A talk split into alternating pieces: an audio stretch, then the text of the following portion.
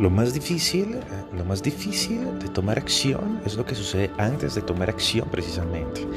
Y es como tú te configuras o tú te preparas emocionalmente para crear y generar ese impulso que te lleva a la acción. De eso se trata. Nosotros trabajamos la forma de configurar la mente. Siempre trabajamos el fondo, nunca trabajamos la forma.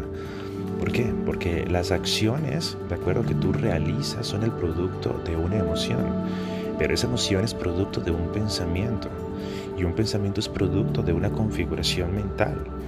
Así que nosotros primero trabajamos en ese fondo, primero trabajamos en la configuración de la mente, luego trabajamos en, luego que configures tu mente, van a, a, producirse pensamientos específicos, pensamientos que tú ya dirigiste, ¿de acuerdo? Y eso funciona con las preguntas.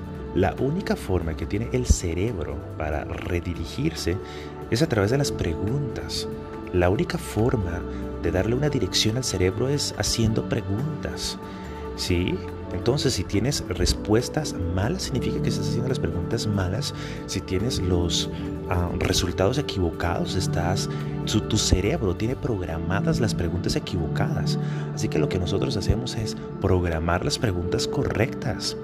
¿Entiendes? Para que tu cerebro, ¿me sigues? Para que tu cerebro dé las respuestas correctas, dé los pensamientos correctos.